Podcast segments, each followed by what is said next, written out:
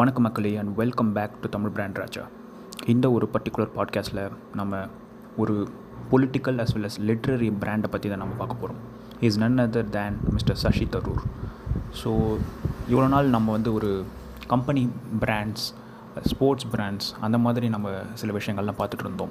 அப்பயும் ஸ்போர்ட்ஸ் பிராண்ட்ஸில் கூட Nike and Adidas பற்றின ஒரு பாட்காஸ்ட் பண்ணணும் அப்படின்ற ஐடியா நமக்கு இருக்குது world's biggest brands Reebok Puma so அந்த மாதிரியான நிறுவனங்களுடைய ஸ்டோரிஸை எடுத்து பிஸ்னஸ் மாடல்ஸ் எடுத்து அவங்க என்னென்ன விஷயங்கள் பண்ணிகிட்ருக்காங்க அப்படின்றதையும் ஒரு பைப்லைனில் இருக்குது தமிழ் பிராண்ட் ராஜாவை பொறுத்த வரைக்கும் அதை எளிமைப்படுத்தி மக்களுக்கு சொல்லணும் அப்படின்ற ஒரு ஆர்வமும் நமக்கு தொடர்ந்து இருந்துகிட்டே தான் இருக்குது பட் இப்போதைய சூழ்நிலையில் ஒரு ரெலவெண்ட்டான ஒரு நபர் ஒரு தனிநபர் பிராண்ட் அவரை பற்றி நம்ம பேசணும். ஒரு ஆ ஆரோக்கியமான ஒரு ஆக்கப்பூர்வமான ஒரு ஆளுமை அதுவும் தென்னிந்திய ஒரு ஆளுமை அப்படின்றதுல நம்மளுக்கு ரொம்பவே பெருமையான ஒரு விஷயம்தான்.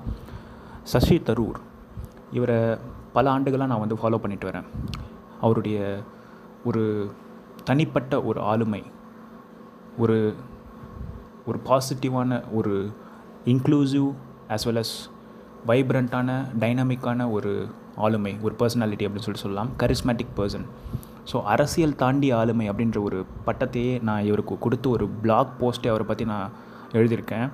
ஸோ சில தகவல்களை உங்கள் கூட இந்த ஒரு பாட்காஸ்ட்டில் எதனால் அவர் அப்படிப்பட்ட ஒரு ஆளுமை அப்படின்றத அனலைஸ் பண்ணுற ஒரு சின்ன ஒரு இன்ஃபர்டெயின்மெண்ட் பாட்காஸ்ட் தான் இப்போ நம்ம கேட்டுட்ருக்கிற ஒரு விஷயம்.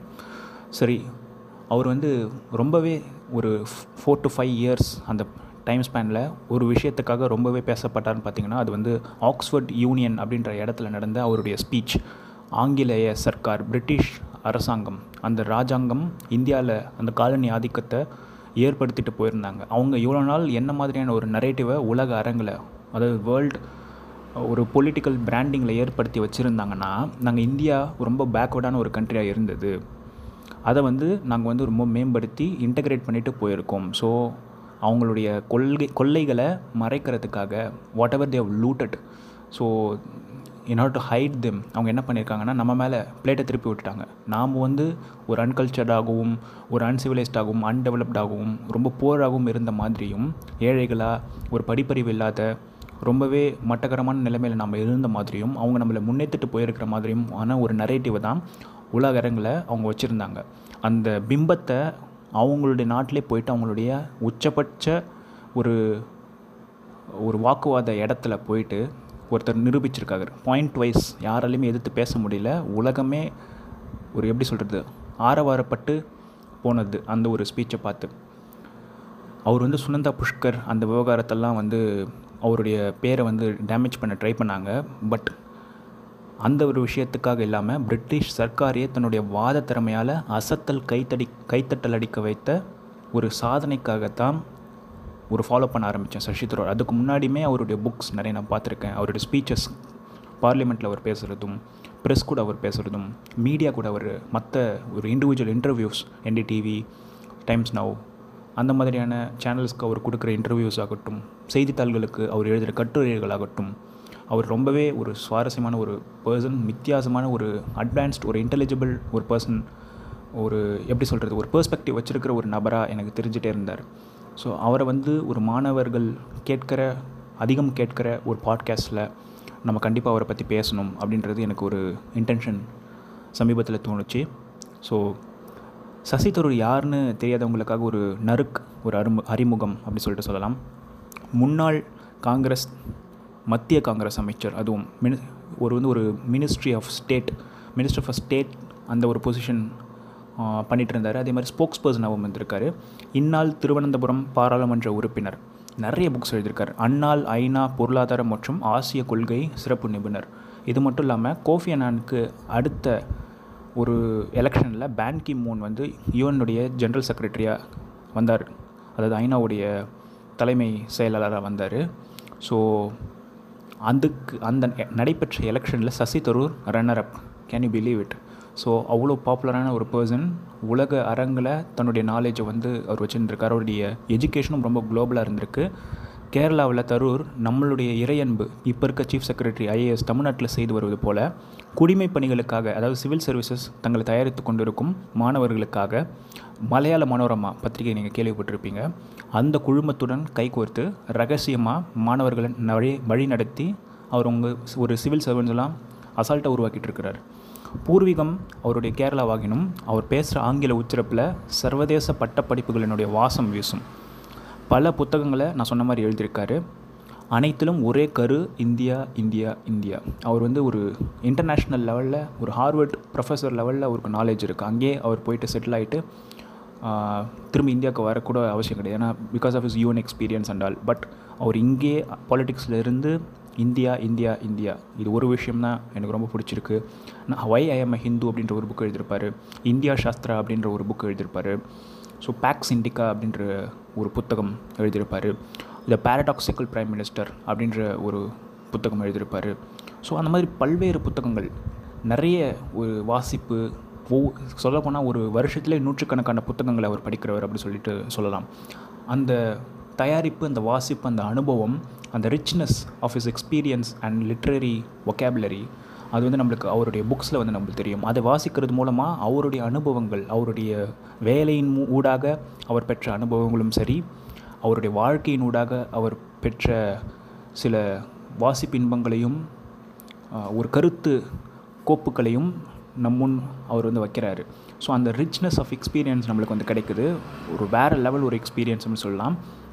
ஆனால் எப்பொழுதும் வடநாட்டு ஊடகங்கள் இவரை எப்போ பார்த்தாலும் வம்பிழுத்து சண்டைக்கோழியாக காட்சிப்படுத்துவதிலேயே அதிக ஆர்வம் காட்டுவாங்க. இருப்பினும் சமீபத்தில் சசி தரூரின் இந்த ஆக்ஸ்ஃபோர்ட் பல்கலைக்கழக பேச்சுக்கு நான் சமீபத்துன்னு சொல்கிறது இந்த ஒரு டெக்கேடில் later half of the twenty ten to twenty twenty decade அதில் வந்து ரொம்பவே ஒரு பேச்சுக்காக எல்லா ஊடகங்களும் போட்டி போட்டுக்கொண்டு சசி தரூரை வீடியோ கான்ஃபரன்சிங்கில் அழைச்சி ஷோவில் பேட்டி கண்டு வருகின்றன. கடந்த ஒரு வாரமாக இதே அலப்பறை தான். அப்படி என்ன தான் பேசிட்டார்? ஸோ அந்த ஒரு பர்டிகுலர் ஒரு ஒன் வீக் ஃபுல்லாக இதை பற்றின பேச்சு தான். இதுக்கு முன்பாகவே இந்த உரையை பிரிட்டன் சட்ட கவுன்சில் போன்ற இடங்களில் ஒன்பது மாதங்கள் முன்பாகவே அவர் பேசியிருக்கார். அப்பொழுதெல்லாம் குவியாத கவனம் அந்த நேரத்தில் ஆக்ஸ்ஃபோர்ட் பல்கலைக்கழகத்தில் அவர் அடித்த நெற்றியடி காரணமாக அவர் பக்கம் திரும்பிச்சு. இந்த உரைக்கு பிரதமர் மோடியே சசி தரூரை புகழோ புகழ் என்று கட்சி சார்பற்று புகழ்ந்து தள்ளிவிட்டார்ன்ற பார்த்துக்கலாம். அவர் பேசியதன் சாராம்ச குறிப்புகள் தான் இந்த பாட்காஸ்ட்டில் நான் கொடுக்குறேன். இந்த நிகழ்வின் பொழுது எட்டு பேச்சாளர்கள் பேசுகிறோம். நான் ஏழாவதாக பேசுகிறேன். ஹென்றி த எயிட் மன்னனின் மனைவிகள் போல எனக்கும் நான் என்ன பேசினால் நீங்கள் என் கருத்தினை தனித்து ஏற்றுக்கொள்வீர்கள் என்ற ஐயம் இருக்கிறது அப்படின்னு சொல்லிட்டு ஆரம்பித்தார் அந்த ஸ்பீச்சை காலனி ஆதிக்கத்தால் சீரழிந்த உலக நாடுகளின் மிகச்சிறந்த உதாரணம் இந்தியா. ஆங்கிலேயர் வருவதற்கு முன்பால் இருபத்தி மூன்று உலக இருபத்தி மூன்று சதவிகிதம் நம்மளுடைய ஒரு எக்கானமி உலக பொருளாதாரத்துக்கு காரணமாக இருந்த இந்திய வர்த்தகம் அவங்க போனதுக்கப்புறம் நான்கு சதவீதம் என்ற அளவிற்கு ஆயிரத்தி தொள்ளாயிரத்தி நாற்பத்தி ஏழின் பொழுது சுருங்கி போயிடுச்சான் அவ்வளோ எக்ஸ்பென்ஷனை வந்து கான்ட்ராக்ட் பண்ணியிருக்காங்க. நைன்டீன் பர்சன்ட் கிட்டத்தட்ட அந்த டூ ஹண்ட்ரட் இயர்ஸில் இரண்டு உலகப் போர்களின் போது அதிக பொருள் உயிர் சேதத்தை இந்தியா தான் சந்தித்திருக்கிறது. பிரிட்டனுக்காக போரில் செத்த ஆறு வீரர்களில் ஒருவன் இந்தியன். இந்த இந்தியர்களுக்குத்தான் வங்காள பஞ்சா பஞ்சத்தின் போது நிவாரண உதவி கேட்டபொழுது காந்தி இன்னும் உயிரோடு தானே இருக்கிறார்னு அலட்சியமாக சொல்லி நிதி மறுத்தார் அன்றைய பிரதமர் வின்ஸ்டன் சர்ச்சில். அதுக்கடுத்த பாயிண்ட் என்ன சொல்கிறாருன்னா இந்தியா பிரிட்டனால் சிதைந்ததற்கு முதற் முக்கிய காரணம் இந்தியாவின் புகழ்பெற்ற நெசவுத்துறையை முடக்கி அதை தன் வசமாக்கிய பிரிட்டனின் குள்ளநரித்தனம் தான் அவங்களுடைய அந்த மேன்செஸ்டர் அந்த மாதிரியான மில்ஸ்லாம் காட்டன் அதிகமாக வளரணும் சவுத்தாம்டன் அந்த மாதிரியான இடங்களில் வந்து ஸோ நம்மளுடைய நெசவு கைத்தறி நெசவு பிஸ்னஸை அழித்து தான் அந்த காட்டன் எக்ஸ்போர்ட் அந்த விஷயத்தை பண்ணியிருக்காங்க. ஸோ அதுதான் அவர் வந்து குறிப்பிட்டு சொல்லியிருந்தார். அதை நான் என்னோடய பிளாக்லேயும் நான் வந்து குறிப்பிட்டு எழுதியிருந்தேன். மற்ற நாடுகளை விட இரு மடங்கு அதிக வரி விதித்து அதில் இந்தியர்களுடைய ரத்தத்தையே உறிஞ்சி சாலை ரயில்வே கப்பல்னு கட்டி தன் நாட்டு வர்த்தகத்தை பெருமளவில் உயர்த்தி கொண்டு இந்தியர்களை நாகரிகப்படுத்தி விட்டோம்ன்ற ஆட்டுப்போரிக்குள் ஒளிந்து கிடக்கும் குள்ளநரி தான் பிரிட்டன். எப்படி தோலுரிச்சு காட்டியிருக்காரு பாருங்கள் அதுவும் அவங்க நாட்டுக்கே போய். எங்கள் சுதந்திரத்தை நீங்கள் எங்களுக்கு வழங்கியதாக வரலாற்றில் பதிந்து விட்டீர்கள். மிகத் தவறு. அதை நாங்கள் வலுக்கட்டாயமாக உங்களிடமிருந்து அபகரித்து கொண்டோம். அதுதான் எங்களின் மிகப்பெரிய வெற்றி. சாட்டையடி. இந்த ரெண்டாயிரத்தி பதினஞ்சு வரை தொடரும் இந்தியா பாகிஸ்தான் எல்லை விவகாரம் இந்து முஸ்லீம் மத பிரச்சனை அதாவது இது ரெண்டாயிரத்தி பதினஞ்சில் பேசின பேச்சுன்றதால நான் இதை சொல்கிறேன் ஆந்திர தெலுங்கானா முட்டல் மோதல்கள் அனைத்திற்கும் துவக்க புள்ளியாக அமைந்தது. அன்றைய காலனி ஆங்கிலேய ஆட்சியின் தவறான நிர்வாக முடிவுகளே காரணம். அதாவது பிரின்ஸ்லி ஸ்டேட்ஸ் அப்படின்ற ஒரு கான்செப்டை பற்றி படிச்சிங்கன்னா உங்களுக்கு இது தெரியும். அதே மாதிரி பார்ட்டிஷன் அவங்க எவ்வளோ அவசர அவசரமாக பண்ணி விட்டு போனாங்க என்ன ஒரு காமெடிலாம் பண்ணிகிட்டு இருந்தாங்க ஒரு ரேட்கிளிஃப் லைன்ன்றதெல்லாம் எவ்வளோ பெரிய ஒரு முட்டாள்தனம் சீக்கியர்கள் இன்றைக்கு வரைக்கும் அதனால் அழக்கழிக்கப்பட்டுட்டு வராங்க.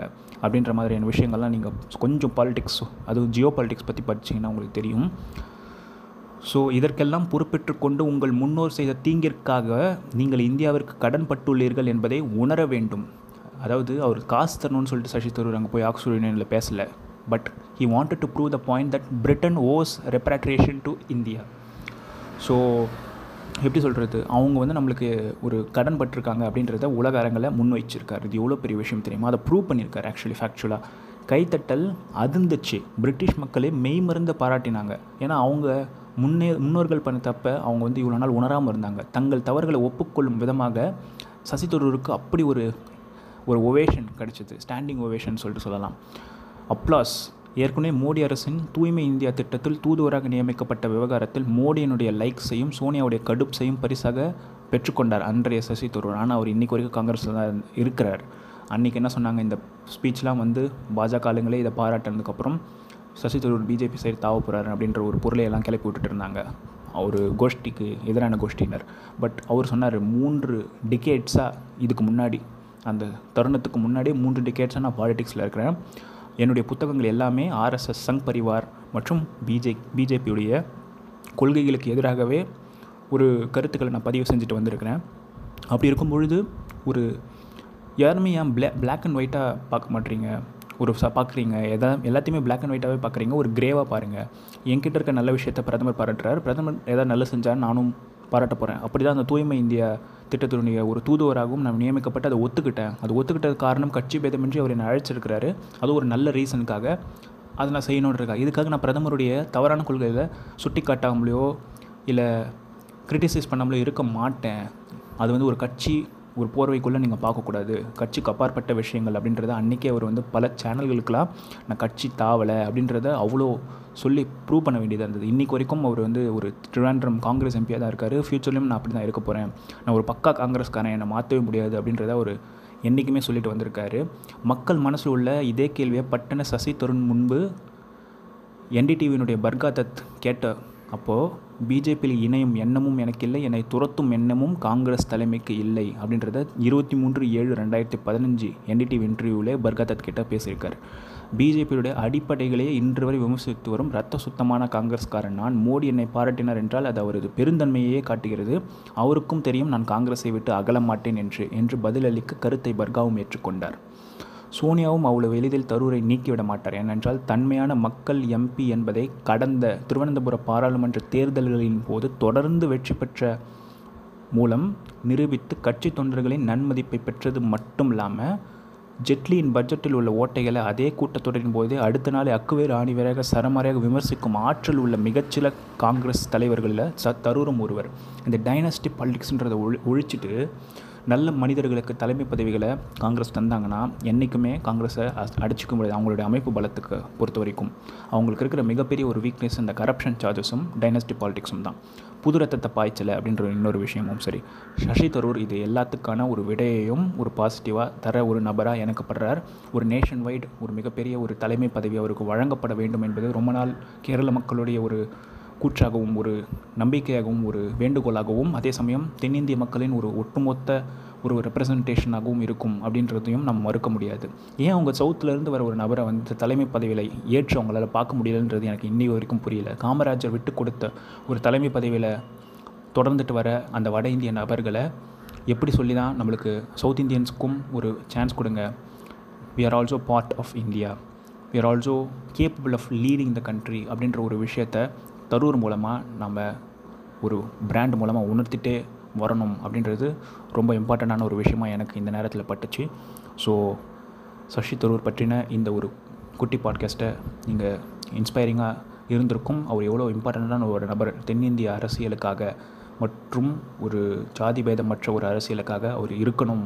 அவர் வந்து முன்னாடி வரணும் தொடர்ந்து இயங்கிட்டே இருக்கணும். நிறைய லிட்ரரி ஒர்க்ஸ் பண்ணணும். நிறைய ஸ்பீச்சஸ் தரணும். நிறைய இல்லை இளைஞர்களையும் மாணாக்கர்களையும் அவர் வந்து இன்ஸ்பயர் பண்ணிகிட்டே இருக்கணும். அவருக்குன்னு ஒரு மிகப்பெரிய ஒரு ஃபேன் ஃபாலோவிங் இருக்குது கிட்டத்தட்ட ஒரு கல்ட் மாதிரி சசி தரூர்.